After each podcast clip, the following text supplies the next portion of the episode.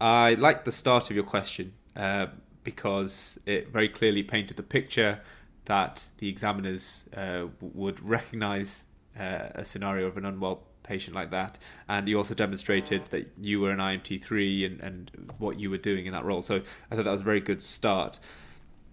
I think it became a bit of a story along the way rather than focusing on the key purpose of this interview, which is to really show the examiners why you would be a good registrar. And that's got to be at the heart of your question. So even if they're asking, for an example, about teamwork, it's about you uh, in many ways and recognizing the importance of teamwork and how you work well as part of a team. So the example was good, but I, I, I would use um, you as the focus of that, where you were recognizing the limits to your own capabilities, the need for teamwork. I would also, if possible, include a reflective process at the end, so perhaps a debrief, uh, some more formal feedback from the team. You could refer to MSFs if you've got them um, as well.